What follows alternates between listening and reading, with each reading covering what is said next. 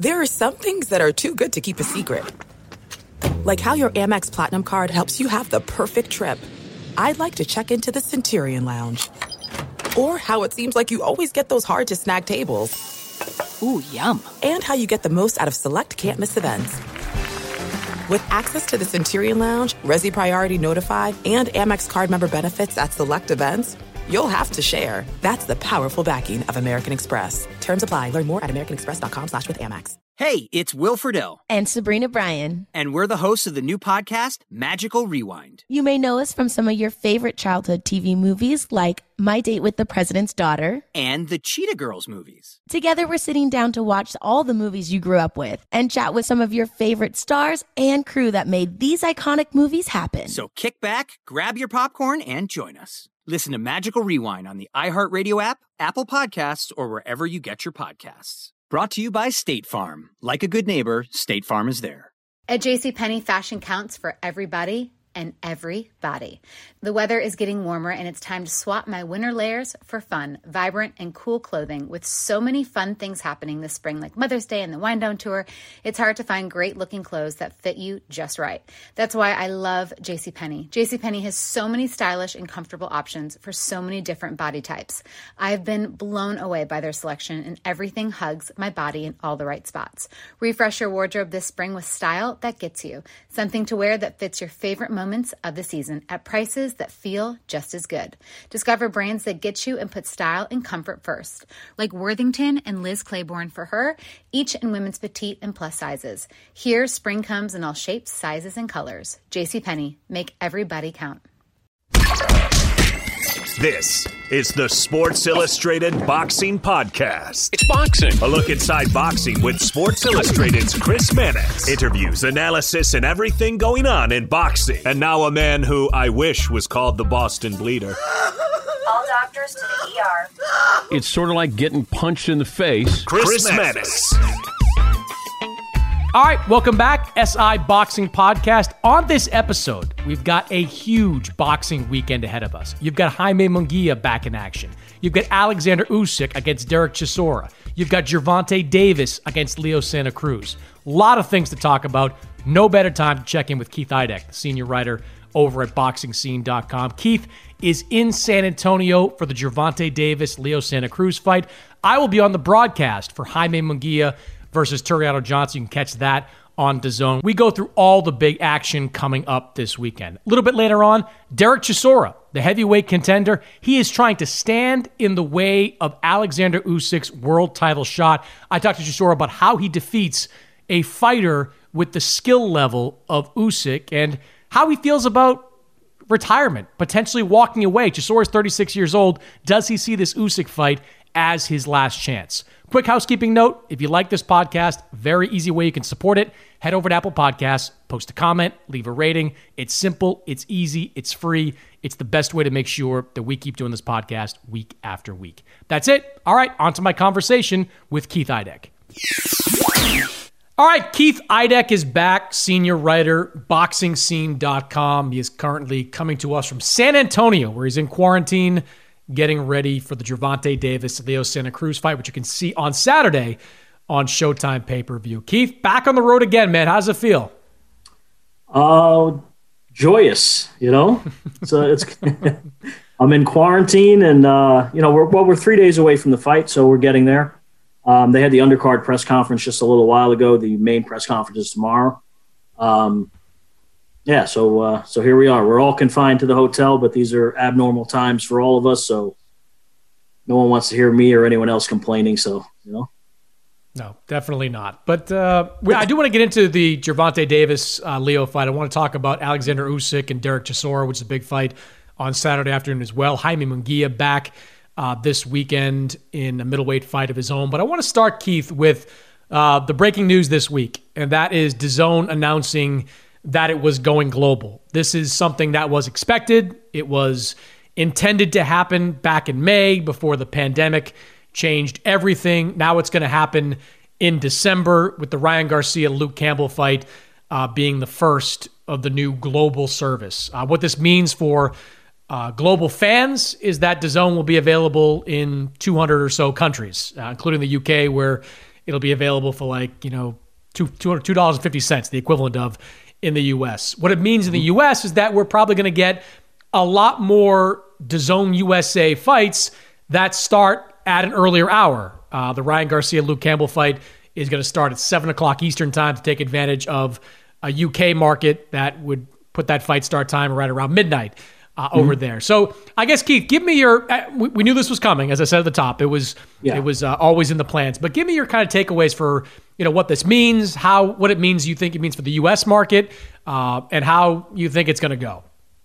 You know, in the short term, as it relates to the Ryan Garcia Luke Campbell fight, Chris, I think it's great that that fight will start at approximately 7 p.m. Eastern Time, 4 p.m. Pacific, because it while the biggest thing is that it's accommodating British boxing fans who always get the short end of it when fights come from America, you know, because they have to stay up until four or five o'clock in the morning to watch these fights. So they're at least being accommodated in some way. I mean, midnight is not early, obviously, but um, but they can watch their, you know, Luke Campbell, who's a British fighter, at a reasonable hour in that fight. Uh, so that that's a good thing, obviously, um, and and that's a good fight. You know, that this clearly a step up for Ryan Garcia um, toughest fight of his career so far that he's more than willing to take. So, um, so you're getting value there for sure. Um, you know, then you have the Joshua fight the following week, which in the UK is a Sky Sports box office fight, not a DAZN fight. But you're starting to get some some. Uh, well, the Garcia Campbell fight is a better fight. I don't, you know, Joshua's taking care of a mandatory, so it is what it is, you know. But um, it's good that this global expansion has moved forward because it was supposed to happen, as you alluded to earlier, Chris, back in May when Canelo was supposed to fight Billy Joe Saunders and it got delayed due to, to the pandemic, which has happened to countless people in various businesses. But um, it's a good thing. I mean, it, it's evidence that DAZN is moving forward with its plan. You know, there's been some speculation that they were not in the best financial position, had some layoffs across the board. Um, but so I think it's a positive step for DAZN to take. I think it's good that the the uh, monthly subscription fee is lower, but I think you'll want to hear from American sports fans that they want their subscription fee to be lower. Now, if you if you buy it for an entire year, it's not overly expensive. It's eight dollars and thirty three cents per month, but you want something for your eight dollars and thirty three cents per month, and that's something I think people will want more than Devin Haney against Yuriorkis Gamboa, Daniel Jacobs against uh, Gabe Rosado uh, they're going to want better fights than that if they're going to keep subscribing and paying that yearly fee. And, and I don't know why you would pay twenty dollars per month. I guess you can cancel and you know if there's one fight that you want to watch, you can get it for twenty bucks, essentially paying the price of a UK pay per view, and then don't have it for. I don't think most boxing fans do that. If you're a real boxing fan, you're going to watch Devin Haney fight Yuri Gamboa, and then you're going to go on boxing scene or Twitter or wherever else and shit all over it. But that's the nature of boxing fans, right? So um, but I don't, yeah. So I guess you know the short answer, Chris, is that it's good for DAZN's business model to move forward um, with a reasonably priced subscription fee. And there, you know, a lot of the countries and territories that they're going to are impoverished places, so you can't ask twenty dollars US per month for for a subscription. But um, so yeah, it's good to see that they move forward with it. Hopefully, we're going to get some better fights in 2021.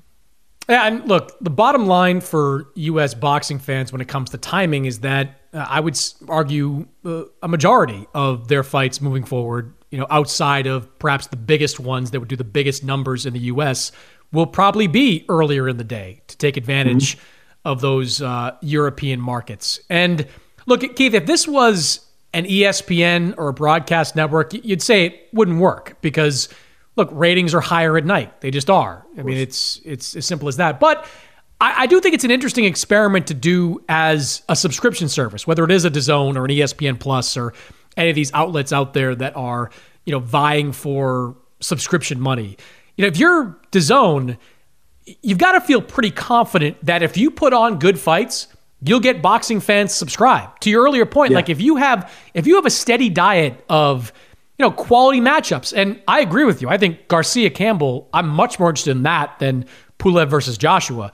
Uh, mm-hmm. Uh, but if you put on a steady diet of those types of fights, you're going to get the boxing fans in for you know more than just the one month. You'll have them for multiple months or the full yeah. year, which is what they're ultimately after. And and that can be a pretty sizable number, Keith. Like they're not after the three million viewers that Teofimo Lopez did against Vasily Lomachenko. They're after like the 500,000 or the 750,000 audience to get them to subscribe. So I, I think that's mm-hmm. there's the potential here. Look, ultimately, it always boils down to what are you putting out there.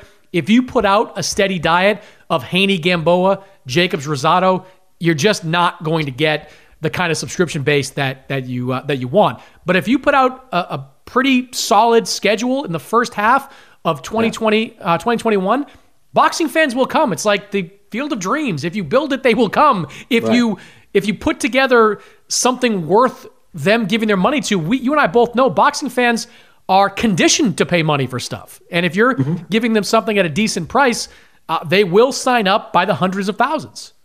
Yeah, and I think the Lomachenko Lopez fight was the best evidence, even though it's not. It was you know you do have to pay around eight dollars per month for ESPN as part True. of your uh, cable or satellite package, but that was a fight where people were telling me, Chris, that you know going into it, he educated people who know more about boxing viewership than me or you or you know even even though we try to educate ourselves on it, these are people who've done this for a living or do this for a living that were telling me that they thought that that fight would do 1.2 million viewers, and I said, man if that's the best, I understand sports viewership on television is down overall. But I said if Lomachenko Lopez can only do 1.2 or 1.3 million viewers, we might as well fold up the tent. Because if you're putting that fight on ESPN, a fight that good and that meaningful, and that few people watch it, we have a serious, serious problem. And it turned out that nearly 3 million people watched it on ESPN, probably closer to 4 million when you total ESPN Plus, ESPN Deportes, and all of the platforms. So that was a really good night for boxing. And to your point, if you if you put on good fights, and in that case, it was a it was the fight itself wasn't a great fight, but the matchup was a great fight, and it was such a meaningful fight that people came to the television or computer or whatever in droves to watch that fight. And related, Chris, what you mentioned earlier about you know, U.S. fans will have to become conditioned to watch fights a little earlier. Well, look, all I heard the night of the Lomachenko Lopez fight was from East Coast fans in particular. This is too late. This is bullshit. This should be starting earlier. Well, if is seven o'clock too early? Well, what do you want? What's your sweet spot? Is it too late? It's too early. For God's sake, I mean, we just you know just enjoy a good fight with whatever time it comes on for a change, and just in the case of Ryan Garcia, uh, Luke Campbell, it's a good fight. It's a good step up for Garcia. If it's on at seven where you live or four where you live, just watch it, enjoy it, and stop complaining for, for a change. Yeah, I mean, look, there. If DAZN can get half a million people subscribing and watching a fight, massive win. And look, in terms of bang for your buck, like the best bang for your buck uh, fight that DAZN put on in 2019 was Joshua versus Ruiz because they didn't have mm-hmm. to pay, you know, the exorbitant cost it would have been if it were in the U.S. Uh, the fight was in the afternoon. I don't know the specific numbers, but it did pretty well because there was a lot of buzz for that fight uh, going mm-hmm. into it. So as long as you keep putting on fights people care about, boxing fans will find it. Like maybe you don't get as many of the casual fans as you want. Maybe that's a longer process. But boxing fans will find good fights. Like yeah. if you have, you know, you know, they they're gonna know that Campbell Garcia is happening. Like they're gonna know it's happening, mm-hmm. and they'll find it on the schedule, and they'll find a way to watch it. They won't miss it. Like boxing fans, to their credit, man, they're. I say this all the time. Like you know, basketball. As someone that covers basketball, like I've got there are more basketball fans I engage with on a regular basis, but the boxing fans are more passionate. They're more into it. They're they're committed yeah. to the sport. So you know, you're not going to see them miss too many big fights. They'll be there for them to watch. Absolutely, Chris. And on that night in particular, December 5th, by the Garcia Campbell fight starting when it starts, assuming you know hardcore boxing fans they're going to buy the Errol Spence Danny Garcia fight, it won't conflict with that at all. Now, mm-hmm. the the pay per view undercard for that fight is um, boy, it let's just say let's just say bad. Um, but but the point is, you'll have some time in between. You know, the Garcia Campbell fight will be over by eight o'clock Eastern time. You'd have some time in between to take a little break, grab some dinner, or whatever and then if you want to watch the undercard fights, which will start at nine Eastern time, there's no conflict whatsoever. So in this case, you know, it'll, it'll work out perfectly if you're a hardcore fan and you want to watch all the fights. Mm-hmm. Yeah, and that's uh, I think a win for everybody to not have kind of competing interests uh, for these big uh, major events. All right, speaking of big fights, you are in San Antonio where there is. Uh, one of the biggest ones, not the biggest one of the weekend. Gervonta Davis. He'll be fighting Leo Santa Cruz at we think 130. And, and before I get into the fight, what, what, are we? What's your gut feeling here, Keith, as we record this? Uh, is Gervonta making 130? Because I got to tell you, what like what's been fascinating to me about the All Access series that Showtime has been showing, which has been really good as usual. Mm-hmm. Uh, Gervonta is always training in that tracksuit. Like he is always in that heavy suit, and that generally means Keith that you're trying to shave some weight off your body there. That I, you know. I don't, I don't recall seeing Floyd too often in the tracksuit. I don't recall seeing Canelo very often in the tracksuit. Golovkin very often in the tracksuit. Uh, it, it just made me think that maybe Gervonta is having some problems. And Leo Santa Cruz has said like he doesn't have to make weight necessarily, but you know he's going to pay a steep price if he doesn't make that 130 pound limit. Yeah, Chris. I mean, I don't know that there's been a more intriguing weigh-in recently yeah. th- than this. I mean, you know, there are people talking about this weigh-in almost as, almost as much as they're talking about the fight. I mean, it it, it is a serious issue for for Gervonta Davis. You know, Leonard Ellerbe said the other day that he thought it's being overblown. Well, it's not overblown when a guy moves up five pounds. And uh, Leonard was right in the heart of that, and I was right there beside him uh, down in Atlanta ten months ago. It's a it's a problem. He moved up five pounds, and he still was a pound and a quarter overweight when, and then he came back. What seemed like three hours later, but he did come back, and, and then he was. and then he was 134 and a half and i literally saw it on the scale there were no shenanigans there he got on the scale and he was 134 and a half so he lost almost two full pounds and, and the time that he was allowed uh, for that lightweight debut, which he had fought at lightweight before, but he was moving up from 130 for that fight. So, yeah, he'll pay a steep penalty if he's over the weight on uh, Friday for sure. And he's making a lot of money for this fight, but you don't want to give it away for no reason. Now, if Floyd Mayweather is to be believed and promoting fights, he's not. Floyd is not going to come out and say, "Oh yeah, he's one. He's 150. This is ridiculous. He's he's not going to make it." Of course, he's going to say that he's he's down in weight. I, I, I, believe it was a week ago today when they had that open workout at Floyd's gym in uh, Las Vegas, and, and Mayweather said that Tank was 134 pounds that day. Now, if that's true, um, and he wasn't just, just saying what he had to say, um, you know, to, to protect Davis, um, then he'll be in good shape because he would have had to have lost only four pounds. And you'd almost think that he was too light at that point, you know, in terms of cutting weight. But he, look, I'll give Gervonta Davis this: he's owned his problems making weight. It's his fault. He's gone about it in a way that he shouldn't have. He said that there were too many distractions training in Baltimore, which is where he trained for the Yuri Gamboa fight and many other fights. He buckled down. He came to Las Vegas for three months. He trained at Floyd Mayweather's gym. He took Floyd's direction and the and the direction of his trainer Calvin Ford. Um, and according to them, did all of the things he was asked to do in the right way so that this is not an issue on Friday. Now, maybe he'll get on the scale and it'll be an issue again. I don't know. I mean, there's reason to doubt that he can make weight on the first try because it's happened so many times. But, you know, the, the, the guy, Gervonta Davis said he has learned his lesson and he's not going to go into the biggest fight of his career from a business standpoint. It's his pay per view debut and screw it up by being overweight. Now, you would think he would have known that when he was on the uh, the Floyd Mayweather Conor McGregor card, which was one of the biggest two biggest pay per views in boxing history, and he was two entire pounds overweight. Now he wasn't in the main event; he wasn't the star of the show, the A side of the main event at that point. But it was about as big of a platform as you could be on at that point. And he weighed 132 pounds for a 130 pound title fight.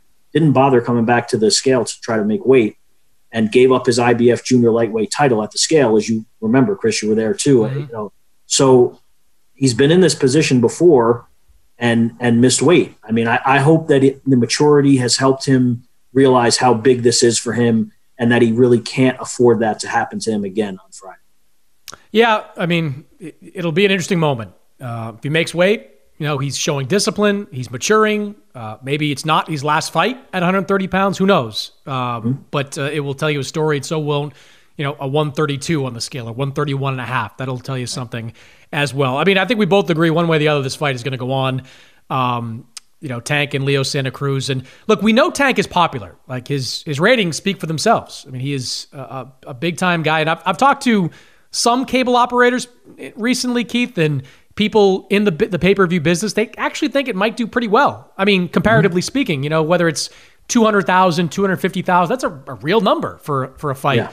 like this. Not every fight has to be a million pay per views to be considered a success. You know, it's not everything's not Mayweather, everything's not Wilder versus uh, Fury. 250 for Gervonta against Leo Santa Cruz would be a big number. My question for you is, what are we going to learn about Gervonta the fighter in a fight like this. And it's more a question of what you think about what Leo Santa Cruz is. I mean, we were both ringside for Leo's last yeah. fight uh, late last year. It was not a good performance. I mean, Leo has owned that as well. He said there was a lot going on in my life at that time. I didn't train particularly well.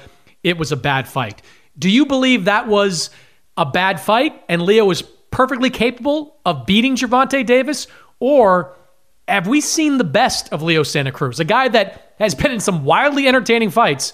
But you know maybe a little bit shop worn from a couple of fights with Abner Mares, from a couple of fights with Carl Frampton, from some tough fights in his career. What's your position on that?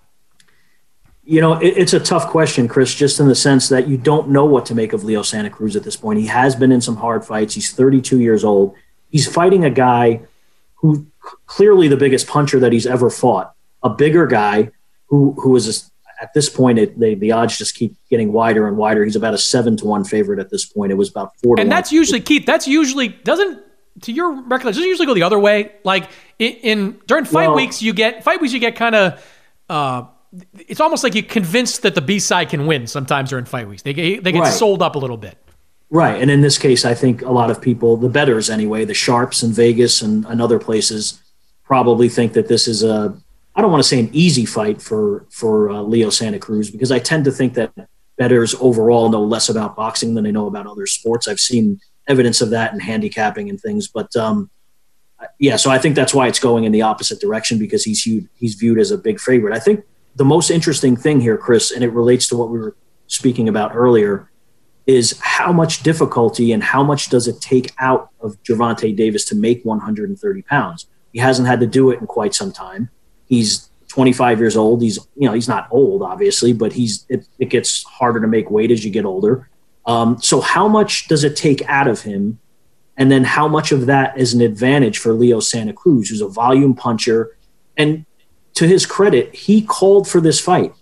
Leo Santa Cruz told me a couple of weeks ago, he said, Look, I got sick of people telling me that I'm scared to fight this guy and I'm scared to fight that guy, and that all I get is tune up fights and Al babies me and all this other stuff. He got sick of it. And, and Leo Santa Cruz is about the nicest human being you're going to meet uh, in or out of boxing. I mean, one of the mm-hmm. sweetest people imaginable. And, uh, you know, he got tired of people crapping all over him basically. So he demanded this fight. But I think it, I think he sees something in Gervonta Davis. Now he's not going to tell us what that is, obviously, but he sees weaknesses in Davis that he feels that he can exploit. Part of it might be that he thinks that Davis is going to kill himself to make the weight, and then won't have the energy in the back end of the fight where he can overwhelm him with volume and beat him on points. Leo has supposedly has said that he thinks that he can stop Gervonta Davis. Gervonta Davis told me that a couple of weeks ago. I, I don't see that happening. But look, he clearly sees something there. He sees vulnerability in Gervonta Davis that he's going to take advantage of. And I look, whatever you think of the matchup, not you per se, Chris. I mean, just people in general, whatever they think of the matchup, Leo Santa Cruz, if nothing else, deserves a lot of credit here for fighting a bigger guy, a, a devastating puncher who has knocked out all but one opponent he has faced since he turned pro. He deserves a lot of credit for taking the fight. Now, he's being compensated well. I completely understand that. Um, but he could have taken a different challenge at 130 pounds than Gervonta Davis. So give the guy some credit for that. I agree. I agree. And he was saying that right after uh, his last fight where, you know, no more tune ups. I want either Gary Russell or Gervonta Davis, and he's getting Gervonta Davis in this fight. So I do give him credit for that. One last thing on Davis. Uh, as we record this, it's a little unclear if Floyd Mayweather is going to be in the corner, like he suggested, yeah. perhaps. Uh, what do you make of that? I mean, is that a good idea for Tank Davis? I mean, Mayweather, again, in these all access series, he's been a very visible presence during this camp, but, you know, I mean, Gervonta's got a trainer. Calvin Ford is his yeah. trainer, a good a, a, good trainer. Someone's gotten him uh, to this point. I always sure. wonder. I mean, and you've seen this sometimes. I mean, kind of most famously with Chavez Senior, with Chavez Junior, where Chavez is being whether it's Freddie Roach or somebody else, you've got Chavez Sr. just screaming stuff from, you know, five yeah. feet away. Sometimes there can be two differing sets of advice, which isn't always good for for a fighter, especially when they're going up against an opponent uh, the caliber of a Leo Santa Cruz. Yeah, you know, I asked Floyd directly that when they did the virtual press conference a couple of weeks ago if he was going to work the corner. At that point, he said he wasn't sure and that he was going to speak to Calvin Ford about it and speak to Gervonta Davis about it. Um, he's been a little coy about it. I don't know if they've actually decided that yet or not. I would think at this point that they have decided it. At the uh, press conference tomorrow, I'm going to ask uh, Floyd Mayweather about it again. Uh, hopefully, we'll get a concrete answer at that point. But I, I agree with what you're saying, Chris. You don't want because Floyd is such a an enormous figure and such a big personality and clearly knows, you know, more about boxing than you possibly could know, really. So he's going to have his opinions, strong opinions during the fight. And you just don't want during the fight for there to be, I don't want to say a power struggle, but you just don't want the trainers talking over each other or, you know, trying to get Davis's attention when you obviously have such a short window to get your point across to the fighter, particularly if the fight is not going as well as they had hoped at a certain point you really need to get those instructions to him succinctly and clearly, and you don't need any confusion in the corner. And I'll, say this, Chris. I, you know, I was at the Davis Gamboa fight last year, right? Floyd Mayweather literally was sitting right in front. My co my coworker Jake Donovan and I were sitting in the front row there, uh, media row. Floyd Mayweather was sitting directly in front of us, and I think Leonard Ellerbe was to his left. He just kept standing up and standing up and standing up. Where we kind of we didn't know what else to do except to ask Floyd Mayweather please sit down because we couldn't see the fight. So he he realized that you know he was blocking the view and stuff like that. But what, my point was, um, he was yelling instructions the entire fight. Like he was screaming at Gervonta Davis the almost the entire fight. So he was about, if I had to guess, I would say he was maybe like seven or eight feet from Gervonta's corner. But he might as well have been in his corner because he did nothing but shout instructions. And you you actually see Floyd Mayweather do that when all of his prospects are fighting, when you see him on ShoBox or, or you know on Showtime or whatever network the fight is on, you'll see him screaming instructions the whole time. So he's going to have loud opinions on, on Saturday night, whether he works the corner or not. But um, but we don't know. I mean, the short answer is we don't know yet, and um, I assume that they do know that. They just haven't let us know. Uh, well, look, I love a more engaged Floyd Mayweather with boxing. Like it's good for boxing to have one of its all-time biggest stars more involved. That it's clear Mayweather is more involved with Gervonta than any other fighter that he works with. Like it's yeah. there's clearly a connection there between those two. I I just I do wonder, you know, in a fight of this caliber where Leo's going to be throwing a bunch of punches, I'm not so sure you want any. I don't think you want any space between the instructions of a Calvin Ford and uh, and a Floyd Mayweather. All right, let's talk about uh, the other fight on Saturday. This one in the afternoon over in the UK, and that's Alexander Usyk making his second fight at heavyweight, and this is a much stiffer test than the one we saw in Chicago where he took on uh, Chaz Witherspoon. This is Derek Chisora, and Derek Chisora, his record's not flawless by any stretch. Got nine losses on his resume, but he has fought all the best in the heavyweight division. Doesn't beat them, but he fights them. He makes good fights, and he is a heavyweight in the truest sense of the word, and that he comes at you, he throws bombs at you. This Keith, I'm, I'm pretty excited about this fight because while I'm I think Alexander Usyk is the real deal at heavyweight, Derek Chisora is going to show us if he's the real deal at heavyweight. Derek mm-hmm. Chisora is not going to give Usyk an inch to breathe, and he is going to be throwing some shots that Usyk has never faced in his professional career. What do you think of this matchup? Yeah, I mean he he's about as dangerous of a nine loss fighter as you yeah. possibly could be for Usyk at this point, um, because you know while it's a high profile fight in the UK and it's you know it's a, it's a pay per view fight over there and everything, um, he's not he, he's not even Dillian Whyte, Derek Chisora. He's the guy who lost to Dillian Whyte twice, right? I mean he's not he he's not the, the elite heavyweight from Great Britain. He's the guy who loses to everybody when. Not, I, I'm not discrediting Derek Chisora because he's a tough SOB and he always comes to fight and he was beating Whyte in their rematch or was a pretty damn close fight before he got knocked out. But mm-hmm. um, he's a tough guy. He's gonna he's gonna test Usyk like he hasn't been tested in quite some time. You know, he he obviously cleaned out the cruiserweight division in the uh, World Boxing Super Series tournament, but um, this is a different deal, man. You know, uh, Chisora can punch. Uh, he's he's, a, he's got a good chin. Um, I don't think that Usyk is now he's been knocked out, of course, too. But I don't think Usyk is a huge puncher at heavyweight by any stretch. So how does he deal with Derek Chisora's pressure throughout the fight? Um, you know, physically and mentally, because Chisora is not going to stop coming. And Chisora yeah. also has to realize that he's look, he's lost to a who's who list of fighters, right? But he's not just going to keep getting opportunities like this if you keep losing the fight. So he his back is against. He's 36 years old, I believe. You know, he's his back is against the wall in terms of he needs to win this one. And if he does, look at the position he would be in. Then he would be fighting Joshua, or he has repeatedly said that Tyson Fury has told him he'll fight him again um, in their private conversations, and he would actually be in position to make either of those fights happen if he wins this fight. So you know he he's in a great position here, and I'm sure he realizes that. Um, Usyk hasn't fought in I guess it's uh, it's about a year, a little over a year, a year and two weeks or so, right, since he fought in Chicago. Um, and, and, Chaz Witherspoon was, I believe, he was like 38 when they fought, so even older than Chisora. Um, took the fight on short notice, and and didn't embarrass himself. I didn't think. You know, I mean, he lost. He clearly lost. He ran out of gas and everything. But you know, I expected Usyk to to have an easier time with Chaz Witherspoon than he did. And I'm not saying he struggled, but I expected it to be easier for him. So this is going to be an interesting fight. Like you said, it's, it's certainly something that'll give us a real accurate indication of where Usyk is as a heavyweight.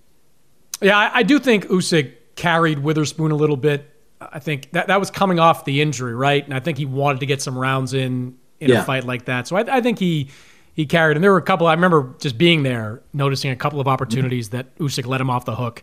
Uh, so I think that that was part of it against Witherspoon. What what I love about Chisora, he reminds me a lot of like Glenn Johnson, right? Like Glenn Johnson just kept losing, but kept rebuilding himself and then getting himself back into into contention for big fights. That's what Chisora does. He'll lose three in a row, like he did in the early uh, 2010s. He'll lose two out of three, or two out of four, or three out of five. He'll just keep rebuilding himself against credible opponents, whether it was Artur Szpilka two fights ago, David Price a fight ago, and he keeps putting himself in this position. And I talked to Chisora this week, and you know, he, he makes no bones about. It. He's like, I'm not going to outbox this guy. Like, it's not going to happen. Like, I'm just going to go out there and make sure every punch I hit him with, he feels. So if you're Usyk, and I'm with you. I'm not necessarily confident Usyk can stop Chisora. I know he's been stopped before, but I don't think Usyk has that Dillian Whyte type of hook or any kind of real power that will put mm-hmm. uh, enough to put Chisora down anyway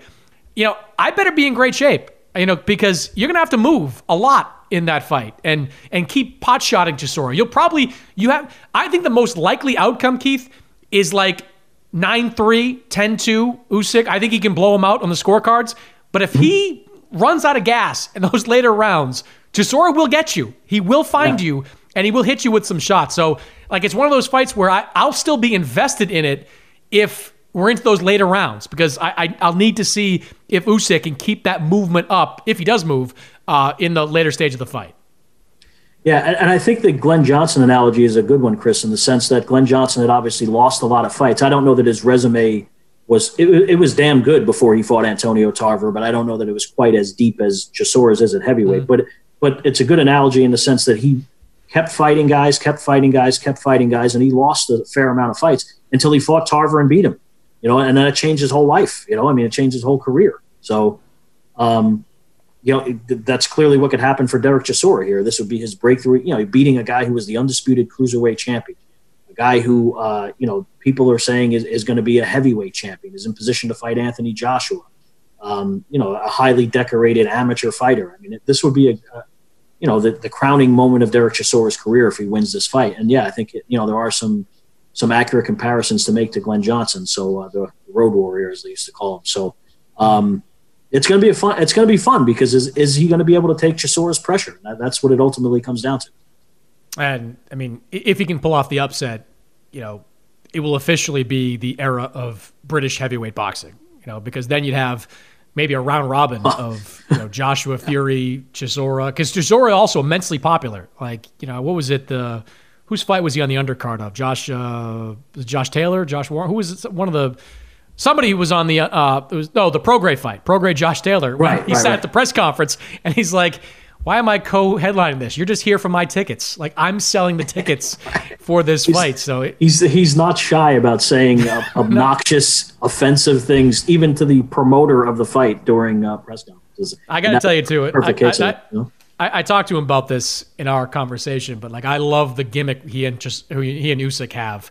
You know, where it's uh, Derek, I'm coming for you. I can't get enough of that. I can. The more of those memes I see, uh, well, it's the it, better. it's it's it's better than I feel. I really feel. I guess you yeah, know. It's, uh, much you know. better, much better, much better. All right, let me finish with uh, the fight happening on Friday, and that's uh, also on DAZN. You got Jaime Munguia coming back for his second fight at middleweight. This time taking on Toriano Johnson. Um, key, I, you know, like on paper, this looks like you know a fight Munguia should win comfortably, but Yeah. I don't know about you. I'm just not sold on Munguia yet. I I just he was a good 154, but I, I almost feel like his resume doesn't reflect the reality of who he is. Like he won a world title, he had some defenses, but he never really fought a top 154 pounder. Maybe Liam Smith was the closest thing to a top 154 pounder on that resume.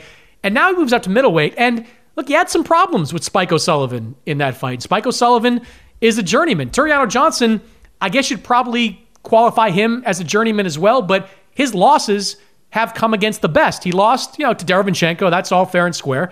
But he was beating Curtis Stevens before Stevens landed that bomb that knocked him out. I think it was the 10th round of that fight. I look at Johnson as a live dog in this one. Uh, I mean, I, it's mostly like I, I, Johnson kind of is what he is when he goes up against the elite. I don't think he beats them. I'm just not convinced that Munguia is the elite yet. He's another guy that's really popular and you know has kind of that that appeal to him. Erik Morales in his corner, but I'm just not I'm not sold yet on Jaime Munguia. How do you see this one? Yeah, I agree with you, Chris. Uh, you know, he beat. Now, look, we have to give Saddam Ali credit for what he did against Miguel Cotto, but he Yep. beat. He basically Munguia, and he blew him out. I mean, he beat him up and he blew him out.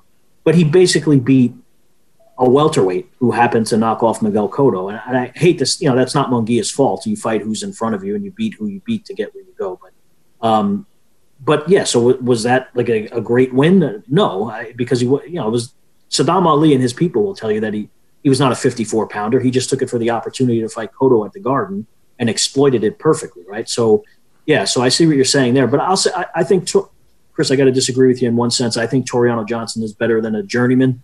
Uh, I think he's a talented guy, and he has, you know, he lost the clearly lost the Derevyanchenko fight. Um, Derevyanchenko's an elite middleweight. Now he's he's had his three cracks at the title and lost all three times, but he's an elite middleweight for sure. So there's no shame in him losing to him. Curtis Stevens is a monstrous puncher of puncher, of course, but he was winning that fight, as you said. And Toriano Johnson was clearly ahead in that fight. So, um, and he's like Chisora in the sense that this is his last chance. I mean, if he goes and beats Munguia, it changes his whole career. It revitalizes his career at this point, which at you know at, at some point he might have thought himself was even over. Uh, so it's a great opportunity for him. So you can never discount what that does for a guy in terms of motivation and maybe feeling like he's overlooked. I, I don't know if Munguia is overlooking him or not, but um, so yeah, I think it's a dangerous fight in that in that sense. Plus, guys are coming off long layoffs, and you don't know what kind of training and sparring they're getting, and they're all saying the right things that they're getting the right sparring and the right training and everything in the pandemic. But who knows? You know, especially in Mexico, I don't know. I have no idea what Munguia's training was like. So. Um, yeah, so so I think it's an interesting fight. You know, it's definitely we're not we're not going to get the same kind of action that we got last Friday night on DAZN. I can tell you that much. But because that was, uh, oof, that was a hell of a fight. You know, it wasn't the fight of the year because of what happened with Baranchyk and uh, and Zapata. But um, but it but it was a hell of a fight though. It was a hell of a fight. The uh, Cuadras Estrada rematch. Yeah, I, to an earlier point that we were making, uh, I don't think boxing fans will not know when Estrada Chocolatito 2 happens. I think they'll be pretty aware of when, Yeah. you know, no matter what network that airs on, what time it airs at, uh, that's a fight that can't miss in the first quarter of the year. Just to finish on McGee, I mean, do you uh, w- do you see like high level middleweight potential there? Again, he's got the popularity. Like he draws some fans. He does good ratings from what I'm told. Uh, but I, I, don't I don't know what I see. And I thought Morales was a curious choice to be his trainer. I mean, you'd think Munguia needs more of a defensive minded guy to kind of teach him that aspect of boxing. He went in and signed up with a great fighter, an elite guy, but uh, not someone that was necessarily known for you know traditional defense in Erik Morales. So what, what do you what do you see in Munguia in the next? Do, do you see him on a path to to face a Golovkin in 2021? Maybe Canelo down the line, or you know Charlo, Andre, and the other top 160s. Yeah, I, I just think he gets hit too much, Chris. I, I don't. You know, he, he's he has the size to fight at middleweight, of course, but um, he just gets hit too much. And I know they're trying to improve his defense and they're trying to get him to move his head more, but I just haven't seen enough of it where I believe that he's doing it. And if he gets in there with a puncher like pick any of the top middleweights, even Golovkin at this age, yeah, um, you know, certainly Charlo or someone like that, he's not going to be able to withstand that. There's a difference between taking punches from, you know, Saddam Ali and and you know Liam Smith is a good fighter and you know no problem with Liam Smith, but guys like that, Spike O'Sullivan clipped him a few times. Punches. Yeah, Spike O'Sullivan actually can punch a little bit too. Yeah. So I mean, you know, so um, yeah, I just don't defensively. I just don't see him being able to beat elite fighters in the middleweight division. I think you know they're grooming him to supposedly to. Now, who knows what's going on with Canelo himself at this point? But you know they wanted to make that fight. They they still think that's a fight that they could make in the future. I, I wouldn't want to see that. I mean, Canelo would would destroy Jaime Munguia unless somehow Canelo started to get old because he's even though he's only 30 years old, you know, he's had a lot of fights and he's he's been a pro for a decade and a half. I mean, you know, it's he might get older at a younger age than than guys that are generally 31, 32. So unless you see some decline in Canelo, I don't want to see Canelo fight Jaime Munguia. He'll, I mean, that that's not even worth putting together at this point. I don't think. So, oh no, it's it's honestly it's like the it's it's the gimmicky fight that you're, you're sort of looking for. Like if you can get Munguia you know, a win over Toriano Johnson, maybe three wins next year over Toriano Johnson and Spike O'Sullivan like opponents. You and I, as boxing, you know, people that know the industry, know the fighters, know that, you know, Munguia has no chance against Canelo. But, I mean, would it surprise you at all in like May 2022 if you do 100,000 fans in Mexico City and the thing does a monster rating on DAZN or any other network that it's on? Right. Like, absolutely. I just meant from a stylistic standpoint, Chris. Sure. You're absolutely right. If it, if it makes business it makes sense, right? So we didn't want to see Canelo necessarily fight Julio Cesar Chavez Jr. We knew what was going to wind up happening. He, he, dominated him, but a lot of people watched that fight. A lot of people bought that fight. So even with all Chavez had been through at that point in his career and his life, and how many times he had failed promoters and trainers and managers and everything, right? People still bought it because because you can't you can't underestimate how much Mexican people love boxing. I mean, they mm-hmm. they really do. And Canelo is, you know, for them this gener. And I'm not saying he's Chavez in their minds because I don't know that anyone ever could be, but he he's this generation's Chavez for them. He's a wildly popular Mexican fighter. You have the son of, of Chavez. Whatever happened to him in the ring, and it made magic in terms of the business, even with Chavez being a huge underdog and losing like most people expected that he would lose. So you're right. You know, if Munguia is as popular as as we've been led to believe in Mexico, I, I, could completely see them making the fight. I just don't think, from a competitive standpoint, that it's something that they should make. Yeah, no, you're right. It'll be uh, probably a ways off, but uh, it'll be interesting if you get there in 2022 and what let, let, looks like. let, us get Canelo in the ring against anyone at this point. Know, at this I'm point, not pick, I'm not going to get picky about who it is. You know, let's. We're fast. I mean, not really a topic we, we had on the on the rundown here because neither one of us really has any idea what Canelo's going to do yeah. next. But yeah, I mean, as far as I know, Keith, they're still hoping, not hoping might be too strong, but like December 19th, maybe like just keeping that date kind of open. But I, I, don't see it either. I think we're, we're probably, we're probably past, but even if he, you, even if the stuff can be reconciled, like what, who's left out there to fight? Like Billy Joe Saunders yeah. has a date now.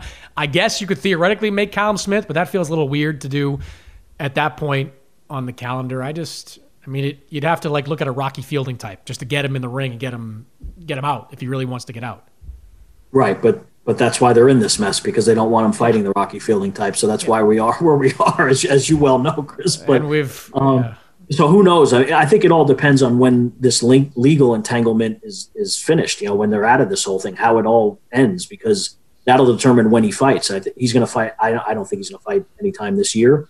I think he would fight in 2021, but how late in 2021? Because if he were to fight, it would be a really long layoff for him. But if just say he were to fight in April or something like that, he still could fight Billy Joe. Billy Joe Saunders is fighting December 4th, I believe.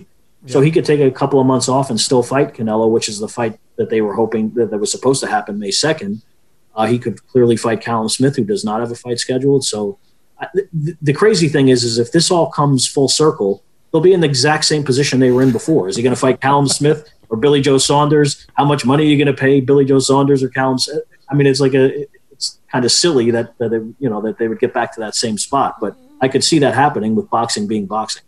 And then, you know, of course, we'll have Golovkin beat Szeremeta, and then Jonathan Banks will say he needs one more fight before Canelo, and then right. then we're, we're we're really on the senior yeah. circuit in 2022. Yeah, exactly. He'll, he'll uh, Canelo Golovkin three will happen when Golovkin's 42. that's just that's not Great. something anybody wants to see. Uh, Keith, uh, enjoy the fights this weekend. Great weekend for boxing, that's for sure.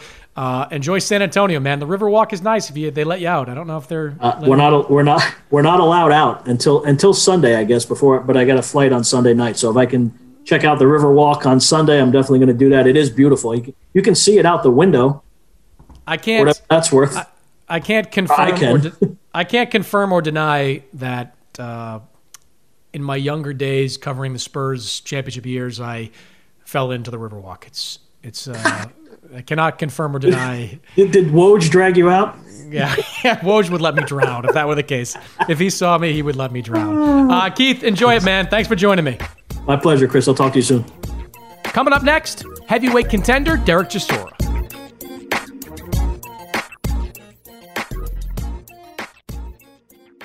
There are some things that are too good to keep a secret. Like how your Amex Platinum card helps you have the perfect trip.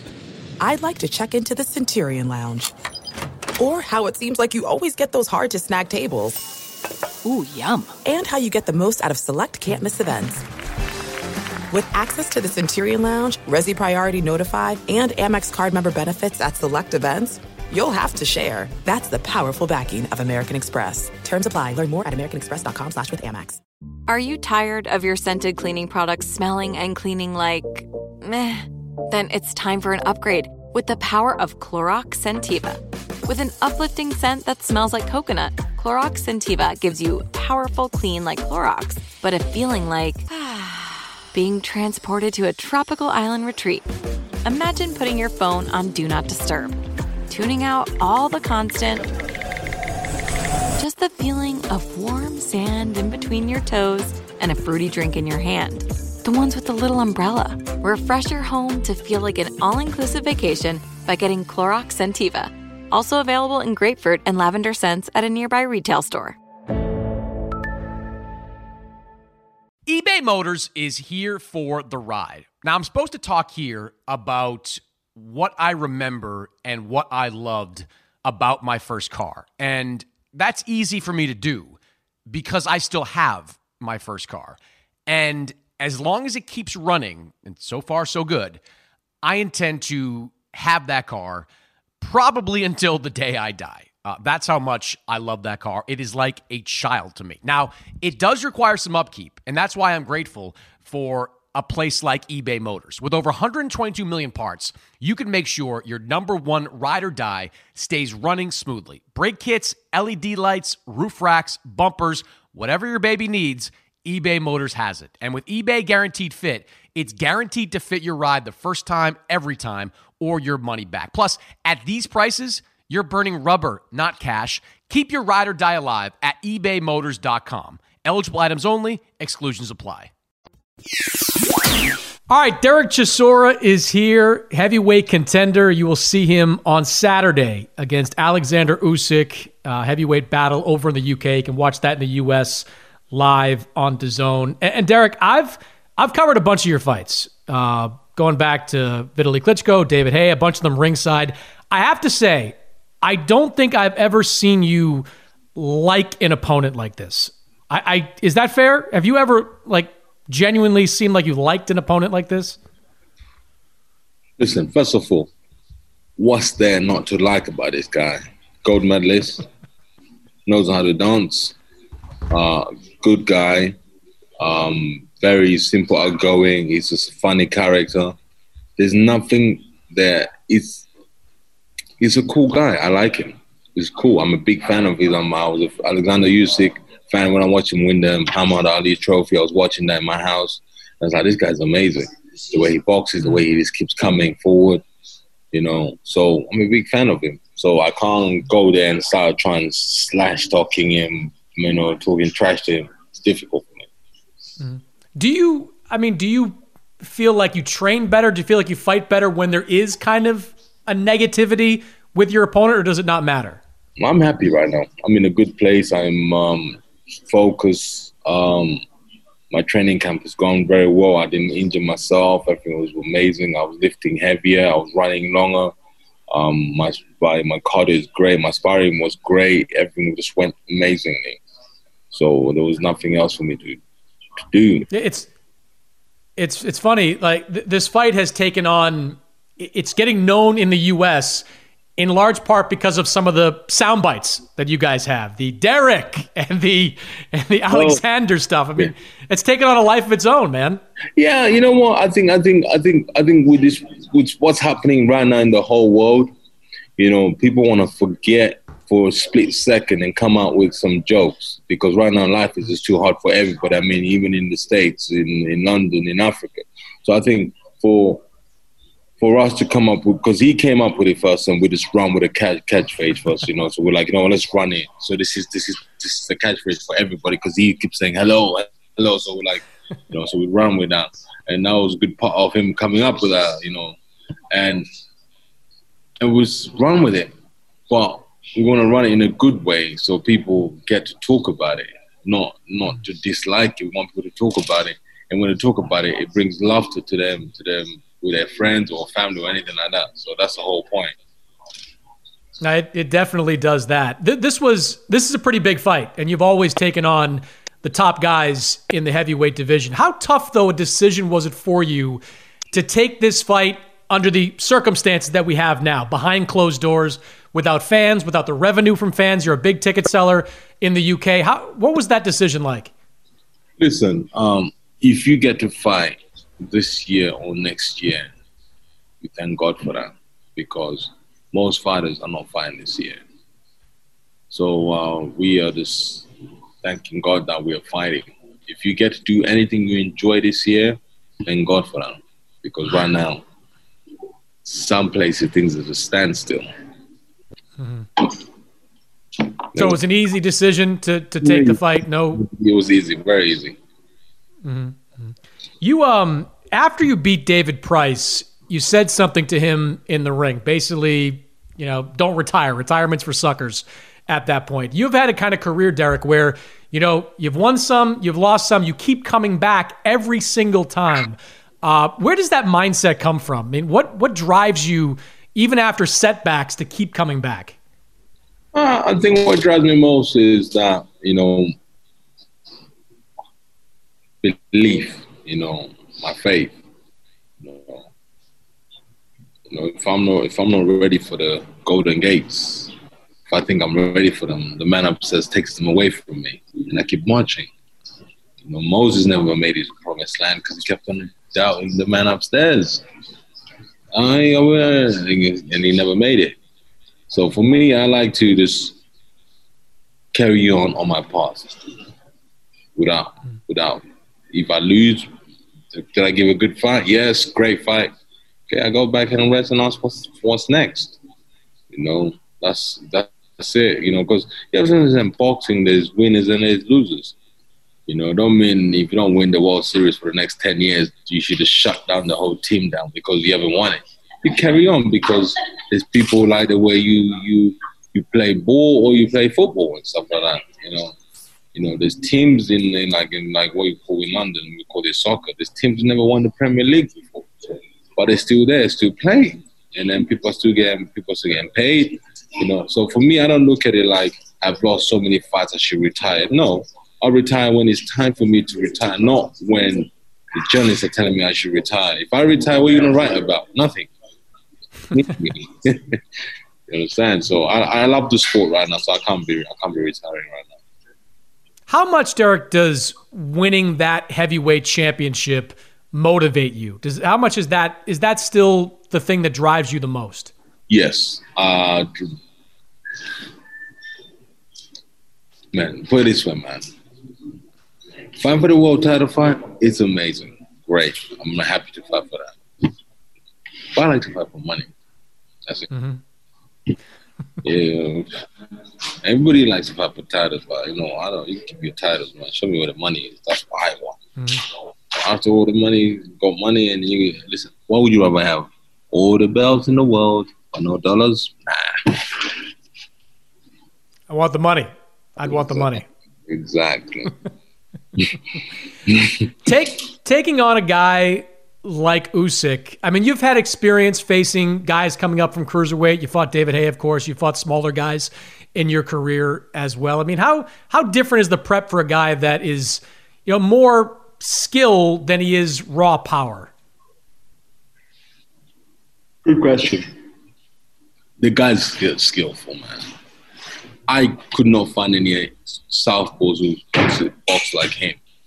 But we changed the game plan. We said we're going to be fitter and stronger. So when we hit him, he stays here. Mm. You know, that was our objective. That that was our target. We're not going to match him for skills because I can't box, man. Got the skills. I ain't got the skills. So he's I so finding someone to like replicate him in training that was tough. Very hard. Very hard. It was tough.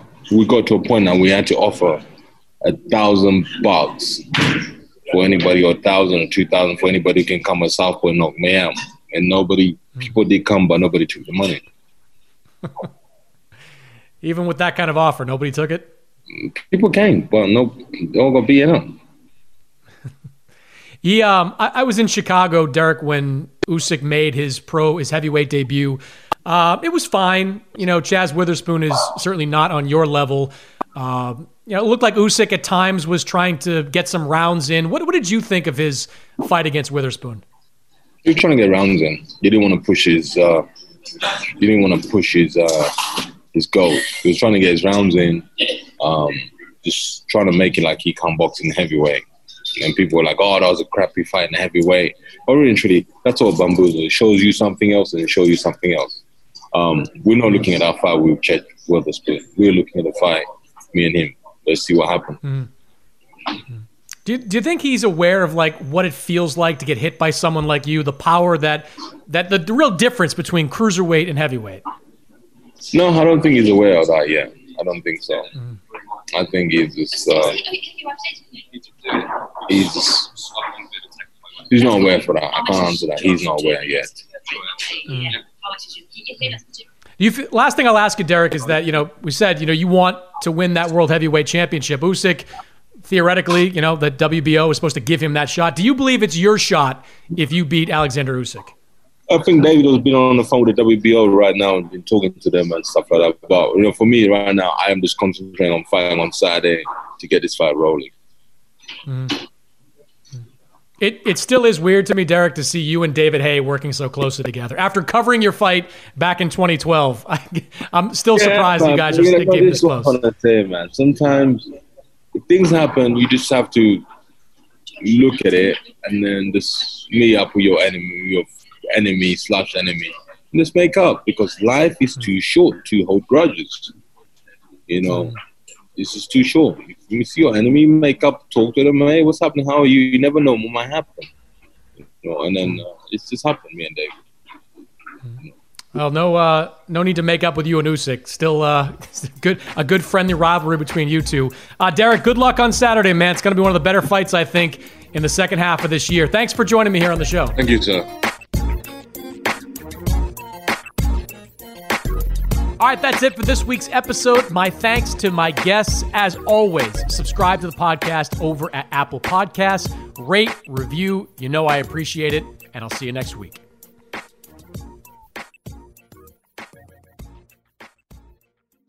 If a new house is on your wish list in the next five years, grow your savings faster and experience your dreams with an Ohio Homebuyer Plus account from Kemba Financial Credit Union. A savings account specifically designed to save for a new home where you can earn 7% APY, a $500 matching bonus, and a $1,500 mortgage closing cost credit. Learn more at Kemba.org. Offer expires March 31st, 2025. APY equals annual percentage yield. Restrictions apply. NMLS 292230. Equal housing lender. Federally insured by NCUA. You've probably heard a lot about electrified vehicles lately.